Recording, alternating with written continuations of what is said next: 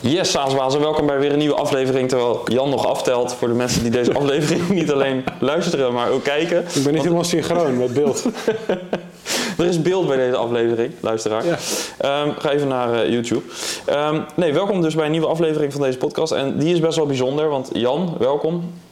Ehm, jij was de gast in aflevering 43. Toen kenden we elkaar nog niet. Inmiddels kennen we elkaar best wel redelijk, want ik zit bij jou in huis in Los Angeles Ja. eh, deze week. Wij hebben namelijk eh, een jaar geleden het idiote idee opgevat om een SaaS-bedrijf te beginnen, Playbookify.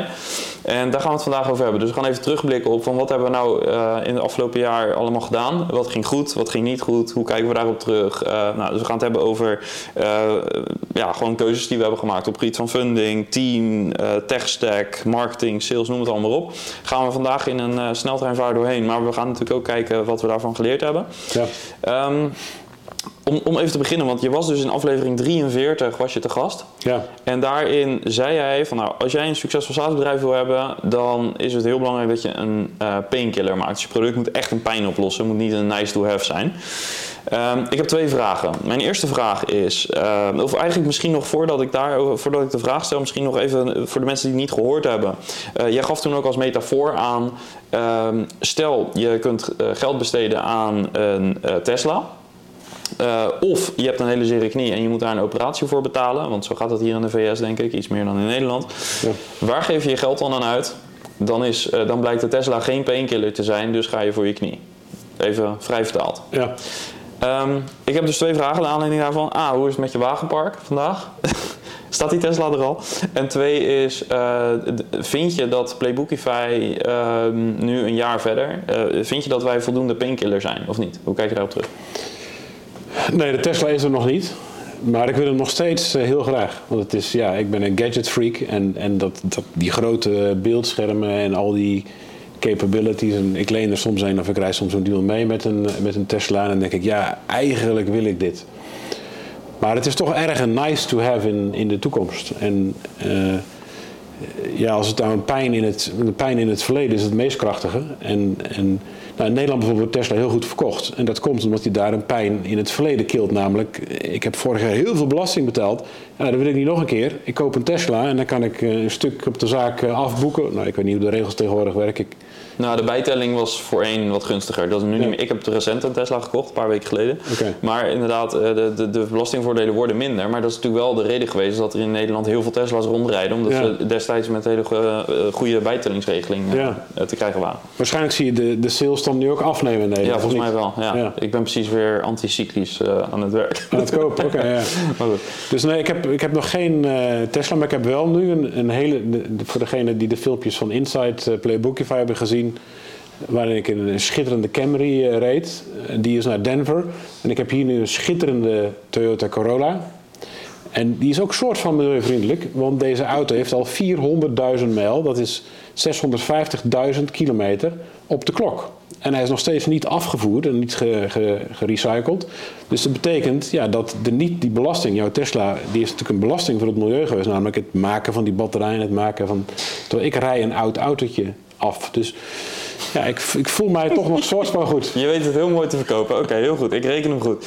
Um, de, uh, laten we het zo meteen gaan hebben over Playbookify. In hoeverre dat nu echt een, een painkiller is gebleken. Want uh, nou, een klein beetje voorsorteren. Ik denk dat ik daarmee te optimistisch ben geweest. Dus dat is wel voor mij in ieder geval lesson learned. Maar ik ben benieuwd naar jouw uh, kijk daarop. Ja. Maar eerst, deze podcast wordt natuurlijk ook mede mogelijk gemaakt door een sponsor. En dat is Lead Info. En ik vind het wel belangrijk om dat ook even te noemen. Omdat Lead Info is een tool die dus uh, niet alleen deze podcast mogelijk maakt, maar uh, zij uh, helpen ook veel SaaS-bedrijven met gewoon het vullen van de pijplijn. Want je ziet daarmee welke bedrijven er op je website zitten.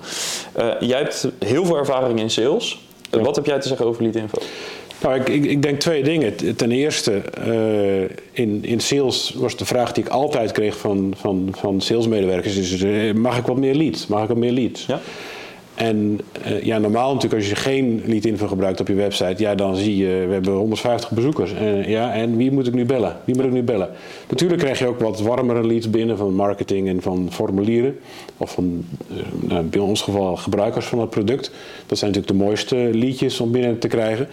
Maar je wil ook graag van, nou ja, die andere 140 of uh, honderden mensen op je website weten misschien een, in ieder geval een, een richting van waar komen ze vandaan, bij welk bedrijf zitten ze. Ja. En dus dat is één reden. En de tweede reden, ja, LeadInfo is natuurlijk gewoon een geweldige tool. Ja. Dus het is, het is, ja, eh, het is, het is goed gemaakt als, eh, als software. Makkelijk te, te, te gebruiken. En ja, wie wil er niet eh, nog meer leads? Ja, je kan gaan zitten tobben met allerlei eh, losse tooltjes en scrapers en Ja. dat soort dingen.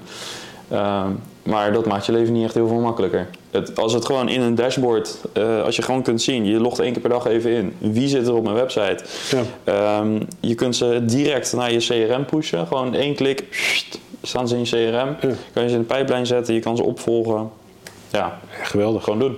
Ja.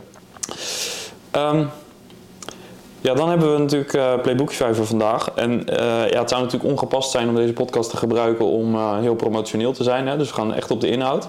Je gaat niet pitchen, begrijp We ik. gaan natuurlijk niet pitchen, dat is niet netjes. Maar misschien kun je toch een paar hele mooie voordelen van het product noemen.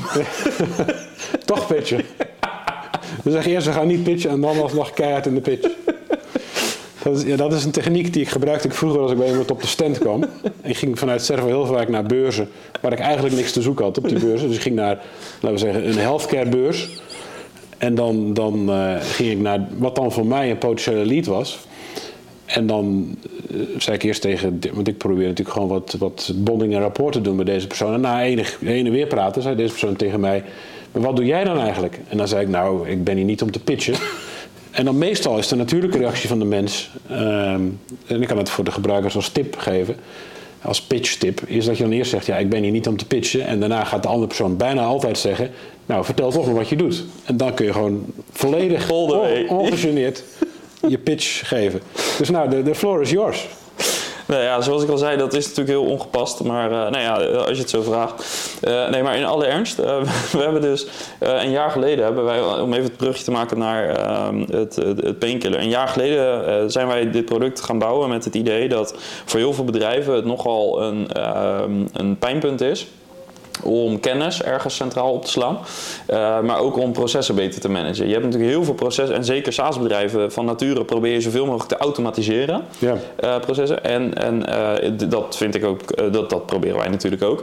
Maar er zijn altijd processen in je bedrijf die je niet kunt automatiseren, omdat ze gewoon simpelweg uitgevoerd moeten worden door, door mensen.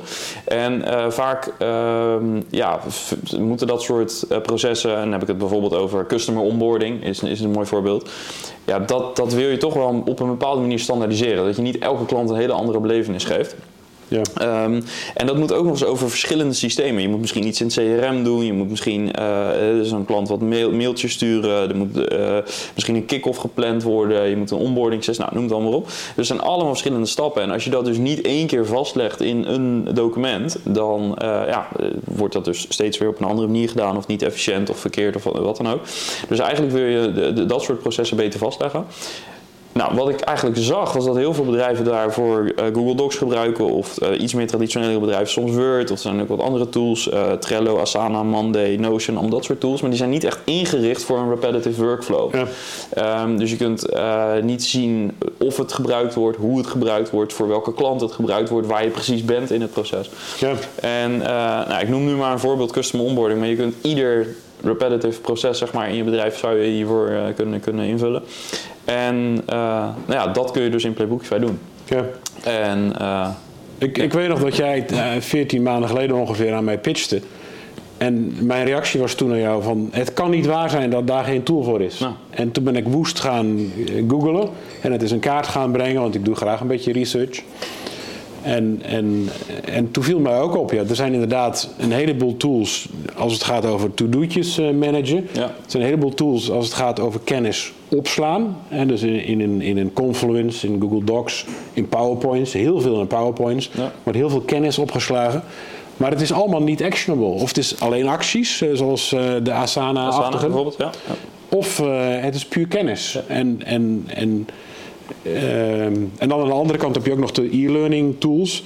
Maar die zijn ook weer heel erg van het zenden. Ja, dat is gewoon En- kennisoverdracht. Ja. En that's it. Dus er zit geen Ja. actie aan. Van Ja. Nu kun je dit doen. Behalve een testje aan het eind. Dus dat hebben we dan vaak wel, een testje. Maar niet de, de, de mix van kennis en acties. Nee. Dus dat was voor mij eigenlijk wel de reden om uit mijn, nou ja, misschien onerbiedig gezegd, eh, semi-retirement als, eh, als eh, coach te komen en te zeggen: we, gaan, we gaan aan de bak weer. En ik moest ook aan de bak. Dat, is wel, uh, dat heb ik wel gemerkt. ja, want uh, wat ik leuk vind is om vandaag even over een paar keuzes te hebben. Uh, maar voordat we het daarover hebben, wat is, um, wat is voor jou het grootste verschil geweest tussen coach en, en founder? Ik kan er een paar bedenken, maar ik ben benieuwd naar jou. Nou, de, de, en ik wil natuurlijk niet denigrerend doen over het vak van coach, want dat is een, een, een, een heel mooi, schitterend vak en je helpt startende en schalende bedrijven best wel snel met de praktijkervaring die je met ze deelt. Maar het grote verschil is, je bent nooit eigenaar van het probleem. Dus een, een, een start-up die komt bij mij van, oh, we hebben dit probleem. En dan zeg ik, uh, oh, en heb je dit al geprobeerd? Heb je dit al geprobeerd? En mijn ervaring was uh, dit. En dan zeggen ze, oh, fantastisch. En dan gaan ze weer weg. Maar ze moeten het probleem nog steeds wel oplossen. Ja. Het, het is, ze moeten nog steeds alle acties uh, doen. Dus ik deel, nou, weer terug naar kennis en acties. Ik deel wat kennis met ze, maar zij moeten alle acties gaan doen. Ja.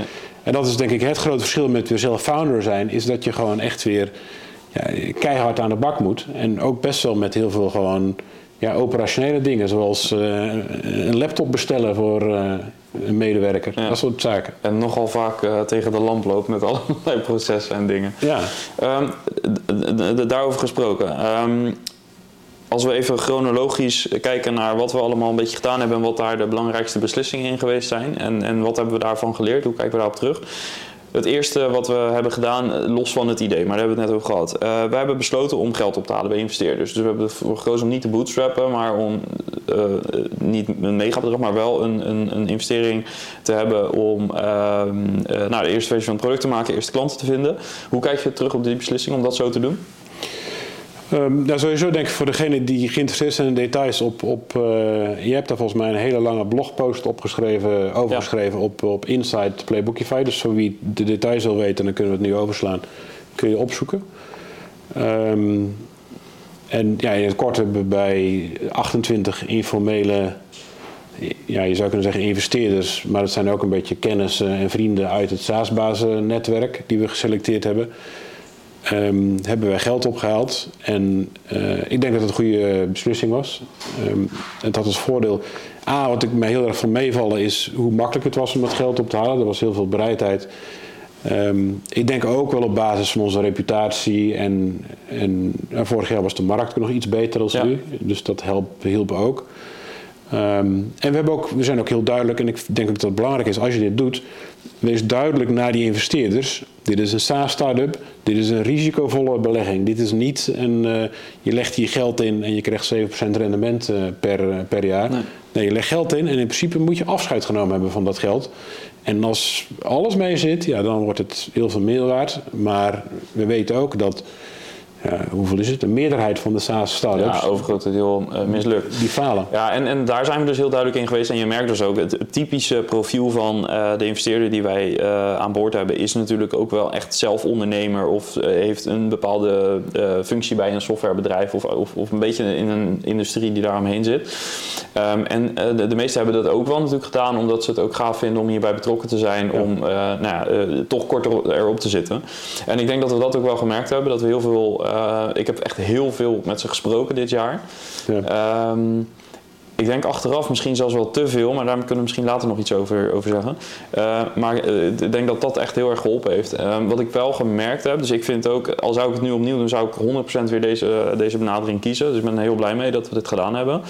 Um, wat ik wel heb gemerkt is dat je gaat er een beetje vanuit aan het begin van nou, als zo'n investeerder aan boord komt, dan is dat niet alleen het geld, maar het is vooral ook de kennis en het netwerk. Ja dat, dat klopt wel, maar je moet daar wel heel specifiek en heel actief en proactief in je outreach zijn. Dus op het moment dat die investeerders hebben namelijk wel allemaal een eigen bedrijf al, of, of hebben een eigen bezigheid. Dus het is niet zo dat zij continu met jou bezig zijn, um, ook al zijn ze heel betrokken. Je moet dus heel specifiek zijn. In het begin van het jaar deed ik dat niet, nu doe ik dat dus iets meer. Op het moment dat we echt een, een lead zoeken in een bepaald segment en ik weet van ja, die uh, investeerder zit in dat segment, dan moet je dat echt wel één op één vragen bijvoorbeeld. Ja. Um, dus uh, ja, dat zijn een beetje de tekenen geweest. Maar overal is dat denk ik een hele goede beslissing geweest. Ja, mee eens. Um, dan, um, een van de dingen die ik vaak hoor bij SaaS-bedrijven... en niet alleen bij SaaS, maar überhaupt bijna elk ondernemer zegt altijd... je team is echt wel... Is A, heel belangrijk, maar B, ook uh, vaak uh, heel moeilijk om samen te stellen, om ja. bij elkaar te houden, dat soort dingen. Um, nou, wij hebben gekozen om een development team in Brazilië ehm, aan te stellen, via een van onze investeerders ook. Ja. hoe kijk je terug op die beslissing? Nou, ik denk dat het een van onze beste beslissingen is geweest tot nu toe.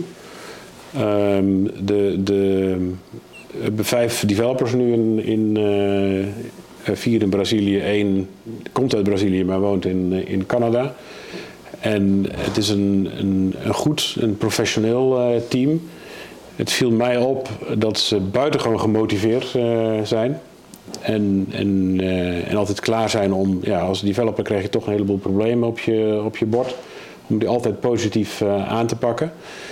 Um, ik denk wel dat dit, dat dit soort constructies alleen werkt als je ook als, als directie er echt oprechte aandacht aan geeft. Dat je niet denkt, ja, ik huur vijf developers in en ik gooi wat werk over de schutting en ik hoop dat het goed terugkomt. Um, en, en, ik heb natuurlijk wel binnen Servoy daar meer dan tien jaar ervaring in om, om remote teams te hebben. Dus dat, dat heeft heel erg geholpen. Dat je weet, ik denk dat les 1 is, dat team moet wel echt onderdeel zijn van je bedrijf. Dus je moet het niet zien als outsourcing. Als je ziet als outsourcing, ja, dan gaat er toch een stuk minder liefde in uh, de software zitten. Iedereen denkt dan, oh ja, ik doe dit, het is een klusje voor mij. Uh, dus ik ben geen groot fan van, ja, tenzij je een heel afgebakend projectje hebt, dan is het misschien oké om te outsourcen. Maar als jij een, een SaaS-bedrijf bent, dan wil je wel dat het team echt jouw team is. Ja. En, en, nou, dat is natuurlijk het mooie van dit, wat, we met, met, uh, wat Erik Kramer voor ons gedaan heeft. En, en ik geloof dat er in de toekomst een podcast over Ja, komt. die komt binnenkort live. Ja. En is dat, dat hij levert echt een remote team. Dus het is wel jouw team. En, en het gemak is wel dat hij ze payrollt. Dus je hoeft niet eh, te weten van de Braziliaanse wetgeving en, en alle eh, randvoorwaarden. Dus hij doet ook het hele HR eh, aan de mensenkant gedeelte. Maar HR-kant heb je natuurlijk twee aspecten. Eén is gewoon puur loonstrook en ben je blij en, en een gesprek. Maar de andere is dagelijks functioneren in een, in een team. En, en, en, dat ligt heel erg op mijn bord als, als nou, een van mijn petten is, is CTO. En dat betekent ervoor zorgen dat die, dat die mensen elke dag blij en efficiënt aan het werk zijn. Ja, ja, en, als ik daarop terugkijk, er zijn, uh, je hebt heel vaak hoofdpijn als founder. Maar uh, over het team hebben we dit jaar gewoon uh, ja, nooit echt wakker gelegen. Ik in ieder geval niet. Nee. Ik heb vaak genoeg wakker gelegen, maar niet daarover. Ehm, we hebben één keer een developer, één developer moeten vervangen um, in het team. Dat was ook snel geregeld. Dat, dat was gewoon ja, na twee, drie maanden of zo merkte gewoon dat dat niet de juiste fit was. Ja. En dat, die is uiteindelijk naar een ander team gegaan. En en wij hebben een andere developer daarvoor in de plaats gekregen. Maar als je kijkt over een jaar, zeg maar 12 maanden en je team. En, en we hebben dus ook een aantal freelancers natuurlijk die eh, bijvoorbeeld Pim die de UX doet en uh, nog een aantal mensen. Uh, ja, hebben we op dat vlak echt heel veel geluk gehad, denk ik. Ja. ook. Um, dan productstrategie.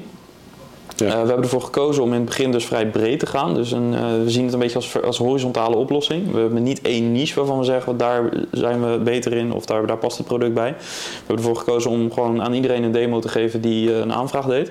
Um, hoe kijk je daarop terug, op dat besluit? Ik denk dat we veel te breed zijn begonnen met het, met het product. Um, we zijn nu best wel veel iteraties uh, verder. En er is aan de ene kant denk ik te breed begonnen. Aan de andere kant misschien wel daardoor zijn we beter. En we zijn nog steeds niet helemaal bij onze niche uit. Maar ik denk dat we nu op 80% zijn. Door die breder te beginnen konden we wel wat meer gaan, gaan vinden. We hebben ook wel een keer met, met onze investeerders dat gesprek gehad. Dat, dat wij zeiden, ja, we vinden maar niet, we vinden maar niet. En toen zei een van, dat weet ik nog, van dat gesprek, een van onze investeerders zei nou je kan beter hier in deze fase iets meer tijd nemen. Als dat je nu te gehaast alsnog een hele salesoperatie gaat optuigen om om al die klanten binnen te gaan uh, halen. Misschien wel in de verkeerde niche. Ja, want even concreet. Wij hadden als doel gesteld om uh, product te bouwen in jaar 1 en ook 100 klanten uh, op te tekenen, betalend. Ja. Um, en op een gegeven moment was dit gesprek was denk ik in september ongeveer. En toen begon ik dus persoonlijk best wel onrustig te worden. Want ik dacht van ja, we gaan het niet halen. We hadden toen een paar opgetekende, klanten opgetekend. En wel een, een, veelvoud van dat hadden we als, als gratis user. Maar ja, dat was niet conform de doelstelling. Dus ik werd zelf onrustig, merkte ik. Volgens mij kon jij daar iets beter tegen. Um, maar uh, eigenlijk stonden wij toen voor de keuze van oké, gaan we aan onze initiële doelstelling, gaan we, gaan we die aanpassen? Dus gaan we zeggen van ja, we die doelstelling was niet realistisch of blijkt niet haalbaar, dus we gaan daar iets mee doen. Of gaan we gewoon echt vol, volle bak op sales en gewoon zoveel mogelijk business binnenhalen. En Ehm, ik moet zeggen dat het, dat is dus een van die doorslaggevende momenten, denk ik, waar investeerders belangrijk zijn geweest. En ik denk ook wel jouw eh, vermogen om iets geduldiger te zijn dan ik uh, op, op dit vlak. Ehm, dat ik eigenlijk zelf misschien wel iets meer in de modus zat van ja, we moeten gewoon gas geven en we gaan gewoon voor die 100 klanten. Ja. Uh, terwijl uh, de algehele tendens eigenlijk ook bij de investeerders was wat je daarmee gaat creëren is waarschijnlijk heel veel false positives. Dus dat gaat je misschien inderdaad lukken. Dus misschien heb je dan aan het eind van het jaar die 100 betalende klanten. Maar realiseer je wel dat je dan vooral heel veel abonnementjes hebt verkocht. Maar wat weet je echt over je product? Weet je dan echt, heb je dan echt product market fit? Of heb je gewoon een heel goed salesapparaat opgezet? En ik denk achteraf is dat een hele goede beslissing geweest. Die overigens wel, als het gaat om persoonlijk, vind ik dat nog steeds wel eens lastig. Want um, ik zie zelf betalende klant zie ik wel als de ultieme validatie. Ja. En nog steeds lopen we wel gewoon achter op waar ik zou willen staan. Ook zelf als founder, even los van de, de, de mening van investeerders of wie dan ook. Ja. Um, dus dat blijft wel een beetje een continue strijd. Uh, aan de andere kant is het, jij staat daar denk ik iets, iets relaxter of volwassener misschien wel in. Uh, dus het is ook goed om die balans wel te hebben. Uh, maar dat is wel iets waar ik persoonlijk wel eens af en toe dit jaar wel ja. moeite mee heb gehad. Ja, en bij mij is dat puur, ik moet zeggen, kijk, eh, we moeten natuurlijk eerlijk zijn tegenwoordig. Um, vroeger niet, blijkbaar. Dat moest vroeger ook, maar toen deed je het misschien niet. Nee. tegenwoordig is het in de mode om je kwetsbaar op te stellen. Nou, als techneut ben ik daar echt een broertje dood aan. Maar als we eerlijk zijn, is het natuurlijk wel zo dat ik ook regelmatig een nacht wakker lig. Dat ik denk van, uh, Jan, waar ben je aan begonnen? Was maar gewoon in die coaching business gebleven. Dat, uh, dat ging je goed af. En uh, als je de telefoon ophing, was je probleem weer, weer opgelost. Ja. op naar de volgende. Um, dus dat is één. Dat, ik lig ook wel eens een nachtje wakker. Maar de realiteit wel, en met name bij, bij Servo hebben we dat gezien Jouw vorige, start, of jouw vorige SaaS-bedrijf? Ja, bij, bij Servoy duurde. Nou, de, als ik nu terug ga proberen te rekenen hoeveel wij achter plan lagen de eerste drie jaar. Ja, dat is, dat is ongekend uh, veel. Maar ik vind wel dat, uh, zeg maar, in een. Uh, Kijk, als je naar Servoy kijkt, is het echt een platform. Uh, wat echt een keuze is voor de korte, maar ook vooral langere termijn. Daar zit je wel echt veel meer. Het ja. is veel bedrijfskritischer. En, mijn, en, en, dat is dus misschien een verkeerde aanname geweest, ook achteraf. Maar mijn uh, hypothese vooraf was wel: of ja, Playbookify is niet een product waarvan op het moment dat je dat uh, gaat aanschaffen Um, dat je daar niet meer vanaf kan de komende vijf jaar. Want ja. worst case werkt het na twee, drie maanden niet. Ja, dan heeft het je een paar honderd euro in het ergste ja. geval gekost en dan ga je weg. Dus uh, het zit niet zo diep in de organisatie, hoewel het misschien ook gelijk een nadeel is. Maar goed, dat is om, om even aan te geven dat het, de ene dag, soms heb ik een goede dag en dan denk ik van nee, maar het is gewoon goed om de rust te nemen. En, uh, en andere dagen word ik gewoon onrustiger. En dat is nog steeds wel. Ik moet wel zeggen dat het iets minder is nu. Ja. Maar dat is uh, afgelopen jaar wel vaak door mijn hoofd uh, geschoten. Ja.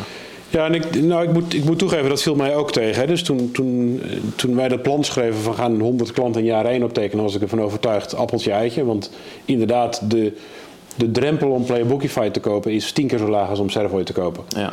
Uh, en Servo is inderdaad is een development platform, dus een keuze die je één keer in de vijf jaar maakt. Uh, uh, de doelgroep is veel kleiner. Dus ik had alle redenen in mijn hoofd om te denken, wij gaan makkelijk 100 klanten binnenhalen. en, dat, en dat viel tegen. Ik denk dat nou, we... ik, ik, denk nog steeds, als ik daar terugkijk, ik denk nog steeds dat het kan. 100 klanten in een jaar. Alleen de, de denkfout, denk ik, die ik destijds heb gemaakt, of je hoeft niet altijd van een fout te spreken, heb ik ook afgelopen jaar geleerd. Maar um, op zich 100 klanten, van 0 naar 100 klanten in een jaar is niet ja. onrealistisch. Ik heb heel veel marketing gedaan, ook bij andere SaaS-bedrijven, en ik geloof echt dat dat prima kan. Alleen, um, dat moment dat je begint, dat moet eigenlijk niet het moment zijn dat je ook begint met productontwikkeling van een product waarvan je nog niet precies weet waar je naartoe gaat. Ja. Um, want, dus eigenlijk zou je kunnen zeggen, je hebt een jaar nodig om een beetje een gevoel te krijgen bij je product en markt. Nog niet product market fit, maar dat je daar wel een betere definitie van hebt. En vanaf het moment dat je een enigszins verkoopbaar product hebt, een jaar vanaf dat moment naar 100 klanten, dat moet heel realistisch zijn ja. in onze situatie. Dus ik denk dat dat wel iets is wat ik heb onderschat. Um, tegelijkertijd um, we hebben dus uiteindelijk op dat moment dus besloten om veel minder focus op sales te hebben, maar wel zeg maar met 10, 15 klanten echt intensief aan de slag te gaan om te gaan onboorden en het te gaan gebruiken. En dan veel meer tijd erin stoppen per klant. En daar zijn wel belangrijke inzichten uitgekomen. Dus in die zin is het denk ik een goede keuze geweest. Ja, absoluut. Kijk, ik denk, en daarom zit ik iets rustiger in als, als dat jij er nou, zeker een paar weken geleden in zat, is het, het komt wel goed met het bedrijf. En, hmm. en de, er is een markt, ja. er is een product en je hebt ook nog de factor tijd. Zeker als je niet van plan bent om, om er heel. Er zijn natuurlijk. Er komen altijd een paar successtories voorbij op LinkedIn waarvan je denkt, hé, hey, zij wel. Maar als je dan door gaat lezen, dan zie je Natuurlijk, er zijn een paar mazzeltjes, maar ik ben zelf ben ik geen voorstander van naar mazzeltjes kijken. Want er zijn inderdaad een paar voorbeelden die hebben hun product op product hand gezet en die haalden binnen Nathan Letka, die interviewt al deze bedrijven. En daar zitten er een paar tussen, misschien een paar die gewoon ja, tien tandjes slimmer zijn dan uh, wij, dat zou kunnen. Maar er zit ook een factor succes, uh, geluk gewoon, uh, gewoon in ingebouwd. En sommige hele grote, nou, oh, chat GPT had binnen een dag een miljoen gebruikers. Ja, maar er zit ook 10 miljard in geïnvesteerd in, in, uh, in dat product. Er zit wel serieus veel geld in. Dus die balans moet je ook zien te vinden. Is in, in, in hoe hard wil je, kun je. En ik denk ook wel dat onze, uh, een aantal van onze investeerders in ieder geval, die hebben ons ook een beetje gezegd van jongens, doe maar één tandje rustiger aan. Ja. We hoeven niet, uh, want volgens ons originele plan zouden wij nu 1 of 2 of 3 miljoen gaan ophalen en, en echt gas geven. We hebben wel geconstateerd Nee, we moeten iets, iets langer rustig aan blijven groeien. Dus het is niet helemaal bootstrap dat het met niks doen, zoals de jongens van 37 Signals. Maar, maar we moeten wel iets minder proberen te focussen op alleen we halen 3 miljoen binnen, we zetten een marketingmachine aan en ja, dan gaan de leads waarschijnlijk wel komen. En de conversies ook, maar is het product daar klaar voor? Ik denk voor hele grote schaal is het product nog niet klaar. Dat merken we nu ook, want er vorige week nog een stabiliteitsissue. Niet niet dusdanig dat het heleboel omviel, maar dat zijn wel dingen die je, die je leert met, met langzaam schalen. Ja. Een ander ding wat daarin voor mij persoonlijk belangrijk is om daar wel uh, ook rekening mee te houden, is ook wel plezier. En, en um, afgelopen uh, ik, kan me nog herinneren dat ik denk dat de periode was uh, oktober, november, december. Zat ik er best wel onrustig in. En uh, toen kwam ik, als ik daar nu op terugkijk, moet ik er wel een beetje om lachen. Maar toen kwam ik op een gegeven moment om de twee, drie weken met een nieuw setje met slides. Van oké, maar we moeten dit gaan doen, we moeten dit gaan doen. En echt over analyseren, heel veel tijd daarin gestoken. En, en als ik daar nu aan terugdenk, denk ik van ja, wat ik, want hoe, ja, even om het verhaal af te maken, dan kwam ik weer bij jou met een aantal slides. Zei volgens mij moeten we dit doen, volgens mij moeten we dat doen. En uh, meestal kwam daar dan iets uit waarvan we zeiden van oké, we moeten dus een klein beetje tweaken. We gaan zeker geen, geen hele grote wijzigingen maken, gewoon kleine, kleine tweaks. En ik denk dat dat sowieso heel goed geweest is. Dus jouw ervaring en ook jouw rust, denk ik, uh, heeft mij daarin heel goed gedaan. Uh, maar wat ik ook wel heb gemerkt is juist door ehm, door zo te blijven hunten en zo te zoeken naar eh, zeg maar, validatie op grote schaal, uh, ligt steeds de nadruk op dat, het, dat je er niet bent. Terwijl we toen hebben besloten om met een paar klanten gewoon te gaan onboorden. Toen is bij mij het vertrouwen opeens veel meer teruggekomen. Want nu, nu ben ik met een aantal klanten ben ik aan het onboorden geweest. Al nu eigenlijk sinds een week of zes, dit, begin dit jaar, eind vorig jaar. En dan merk je opeens dat dat soort klanten inderdaad zeggen van... oh ja, ja, dit is, ja, nu wil ik het gaan gebruiken. En dan gaan ze het gebruiken. Ja. En dat is voor mij persoonlijk denk ik het belangrijkste moment geweest om... Uh, motivatie is niet helemaal het goede woord. Ook toen het vorig jaar een paar momenten lastig was, was ik, was ik ook nog wel gemotiveerd. Maar echt het gevoel krijgen van, hé, hey, dit werkt. En ja, we hebben misschien een paar maanden extra nodig, maar ik, ik, word hier blij van en ik zie dat klanten hier blij van worden. Dat is echt heel belangrijk geweest. Dus ja. uh, veel minder focussen op zeg maar, de verre toekomst, maar gewoon veel meer kijken naar vandaag. En, en dat heeft me echt ontzettend geholpen. Ja.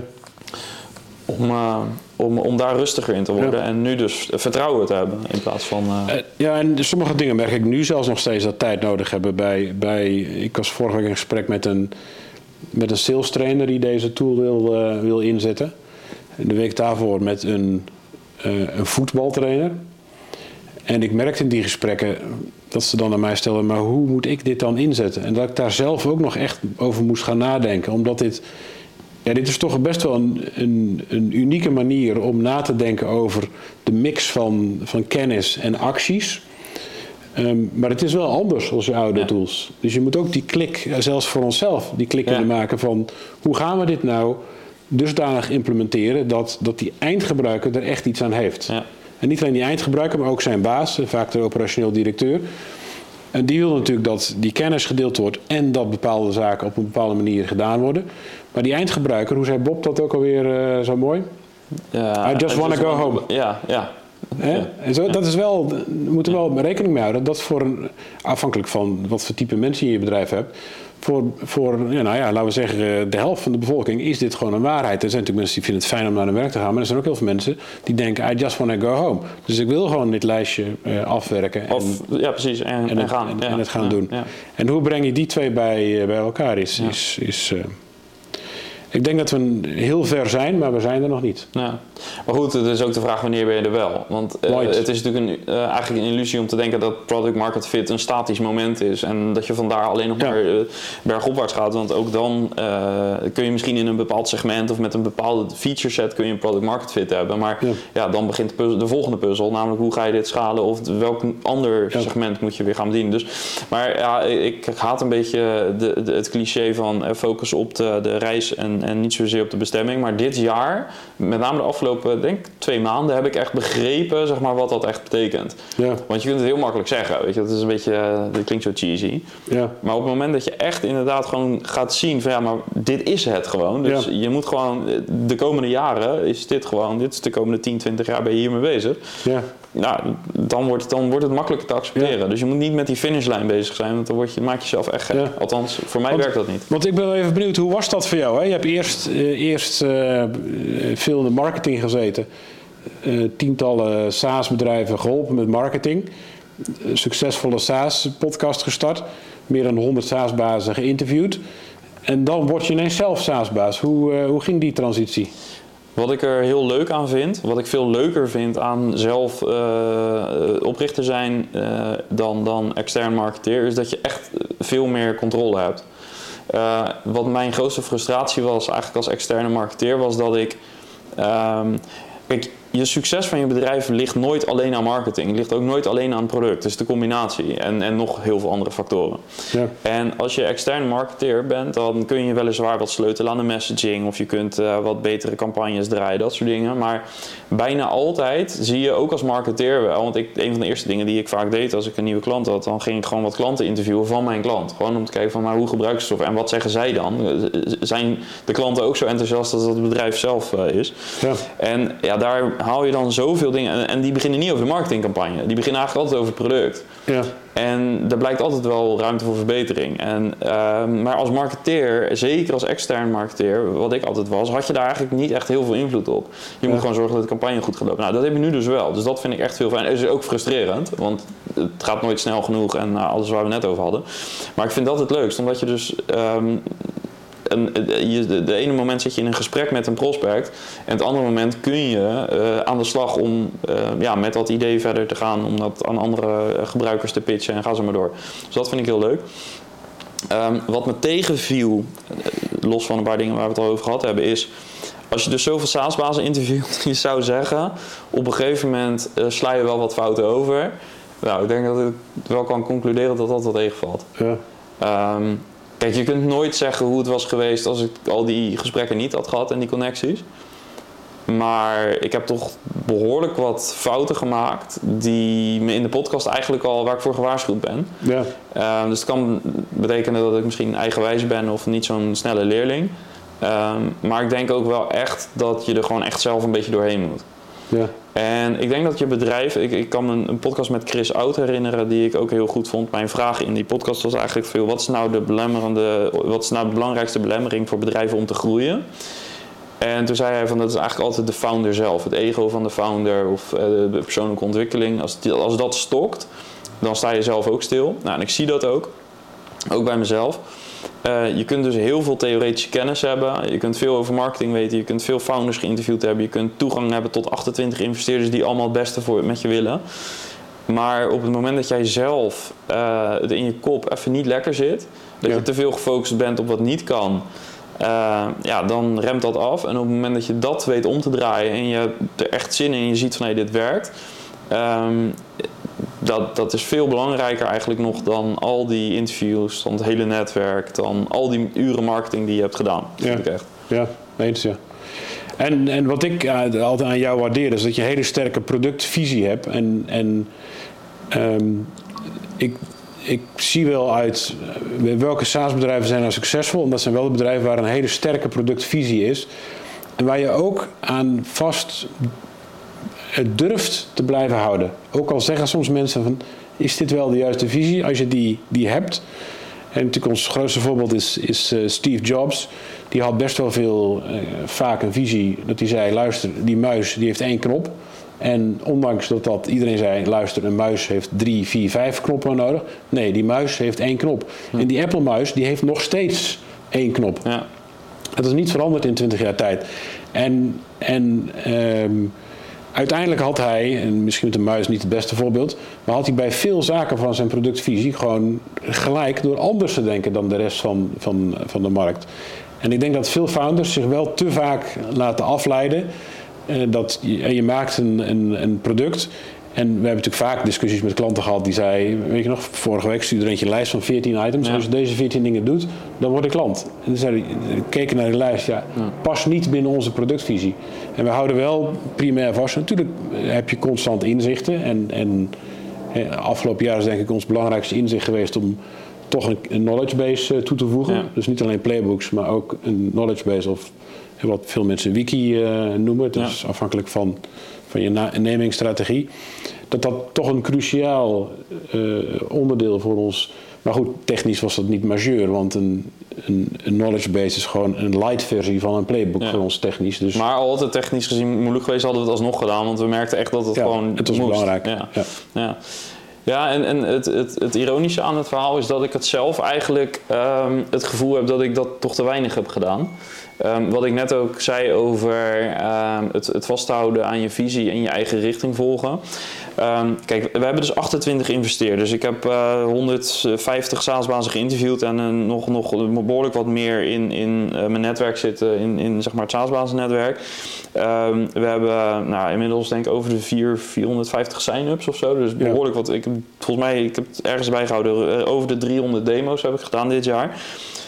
Ik heb dit jaar zoveel gesprekken gevoerd. En uh, iedereen zegt van je moet heel veel praten met mensen. Ja. Klopt. Maar ik denk als ik nu achteraf, uh, al zou ik het nog een keer moeten doen, dan zou ik min- en dus ik ben ook afgelopen maanden dat minder gaan doen. Ja. Dus minder mensen om hun mening vragen. En waarom? Kijk, uiteindelijk, jij en ik weten het wel het best. Daar moet je echt op durven vertrouwen. Ja. Want wij zijn echt 24 uur per dag, dat is iets overdreven, maar wij zijn echt elke dag zijn we bezig met het product. Terwijl zelfs de mensen die, waarvan ik denk, die hebben een fantastisch bedrijf gebouwd, die hebben een hele sterke visie. Zij zijn toch overwegend met hun eigen product of eigen uh, ding bezig. En Ja. een uurtje in de maand misschien denken ze maar aan dit. Dus zij hebben niet al die context. Dus je moet echt durven vertrouwen op je eigen mening. En dat heb ik heel lang wel moeilijk gevonden. Ehm, maar de afgelopen maanden gaat dat veel beter. Ja, ja dat is waar. En, en, en terecht. Uh, en ik denk ook dat, dat uh, onze focus, die heel sterk is op UX uh, first. Heel veel mensen roepen dat en dan is het. Maar wij, wij, wij doen dat ook in de, in de praktijk. Dus het begint, eh, onze developers beginnen nooit voordat er een volledig klikbaar UX is uitgewerkt. En da dan kom je al heel veel zaken tegen. Kijk, mij helpt het aan de technische, technische kant om alvast door te denken van wat heeft dit voor impact op architectuur en data en, en informatie.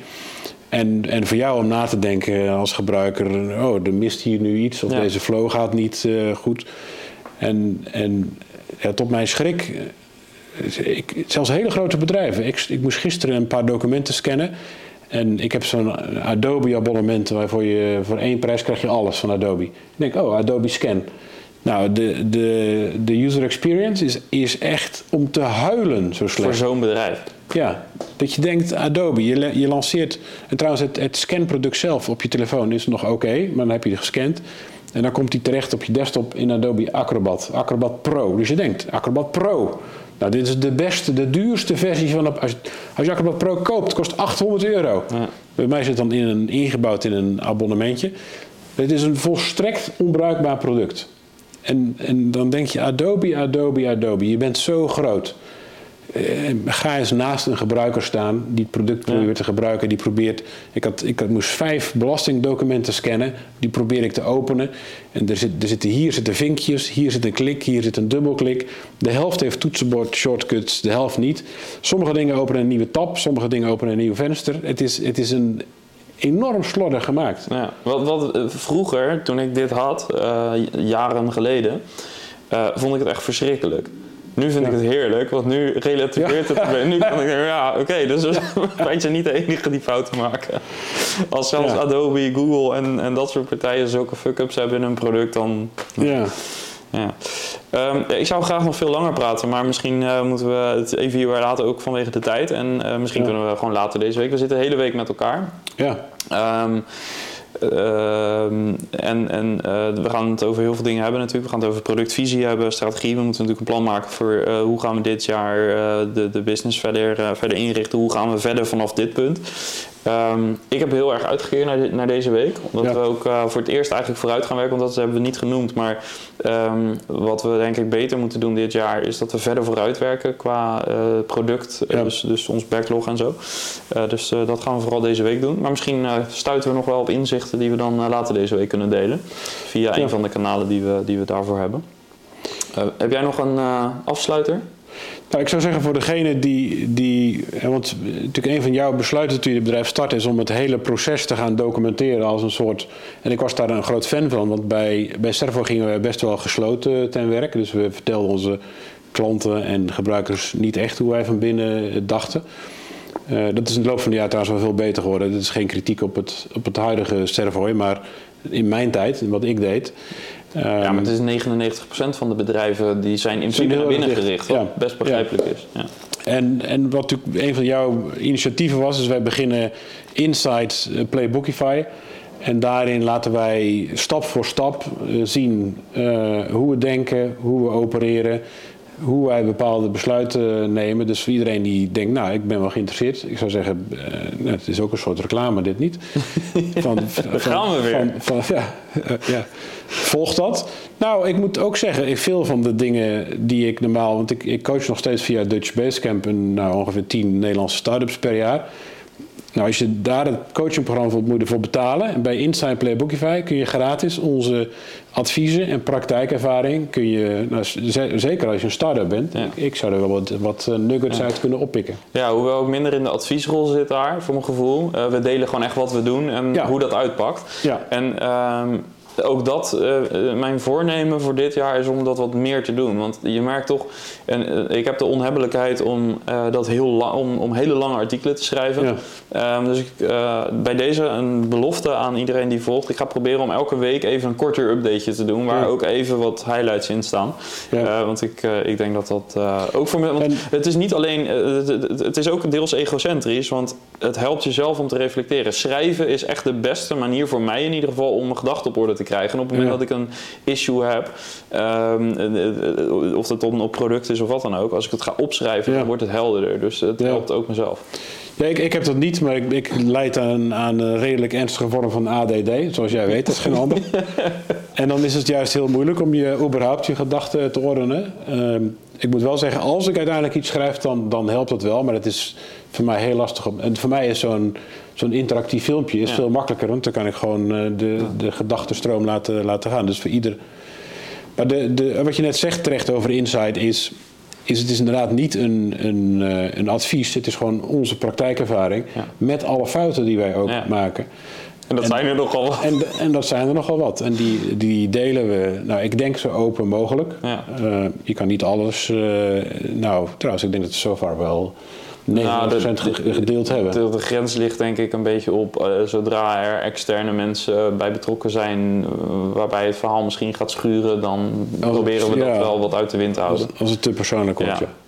Maar uh, behalve dat, ja, ik vind het ook niet erg, want ik weet ook, en dat is misschien wel iets wat me geholpen heeft, in, in, dat het voor mij iets makkelijker is om daar open over te zijn als het niet goed gaat. Ehm, ik heb zoveel natuurlijk SaaS-founders geïnterviewd die of in mijn podcast heel open zijn of vaak ook daarna. Dat is soms wel eens jammer. Dit is niet echt reclame voor mijn podcast, maar ehm, heel vaak op het moment dat de opname stopt, dan komt toch vaak wel even de ontlading en dan komen ook de dingen die misschien wat minder mooi zijn. Dus ik weet gewoon van eigenlijk van heel veel founders wel dat, dat het is gewoon fucking moeilijk om een start-up te bouwen. En ehm, ja, het is helemaal niet gek dat je soms niet slaapt en uh, dat, het, uh, dat je tegen je eigen obstakels aanloopt. Uh, maar het is gewoon gaaf als je dat steeds, als je jezelf weer opnieuw kan uitvinden. Ja. Dus, ja, de, de, en, en precies. Ik heb heel veel respect voor SaaS-founders. Vooral omdat ik zelf vanuit binnen weet hoe zwaar het is. Hoe zwaar. Voor mijn eerste SaaS-bedrijf heb ik twee jaar consulting gedaan. En dat was echt zo makkelijk. Hè? Dan, dan, ja, je, komt binnen, je komt binnen bij de klant en zegt, nou, roept u maar. En die klant zegt, en dan, op, dan tikt hij een programmaatje in elkaar. En dan zei die klant, ja, dat is niet wat ik bedoelde. Ja, maar dat heb je al net gezegd, eh, beste klant. Ik heb het gebouwd, hier is mijn rekening. 9 van de 10 keer wordt het ook nog betaald. Ja, en hier, ja. het, het, is uh, echt een harde reality check. Maar ja, nogmaals, ik uh, ups, downs gehad afgelopen jaar. Maar zeker op dit moment, en, dat is altijd, en die down gaat er ook weer komen, dat weet ik ook wel zeker. Maar als, je, als je in die flow zit, moet je er ook gebruik van maken. Dus, ja. Nee, eens ja. Top, nou, thanks. En bedankt voor het luisteren ook vooral. Um, we gaan kijken of we deze week nog wat andere content kunnen maken voor Insight en voor SaaS-bazen. En we gaan nu natuurlijk meteen uh, onze browser opstarten. En even naar lead info. Ja. Even kijken of er nieuwe leads op de website zijn gekomen. Want ja, ik vind het een geweldige tool. Lead info en, en even kijken. Oeh, er zit weer een mooi liedje op de website. Even. Nou, we hebben natuurlijk ook wel eens dat, dat je je niet kunt inhouden. Dat dan s'avonds om 11 uur s'avonds. Dan zie je dat er nog even iemand ja. op je website zit. Ja. ja. dan ga je gelijk bellen. Ja. Wordt niet altijd gewaardeerd, maar.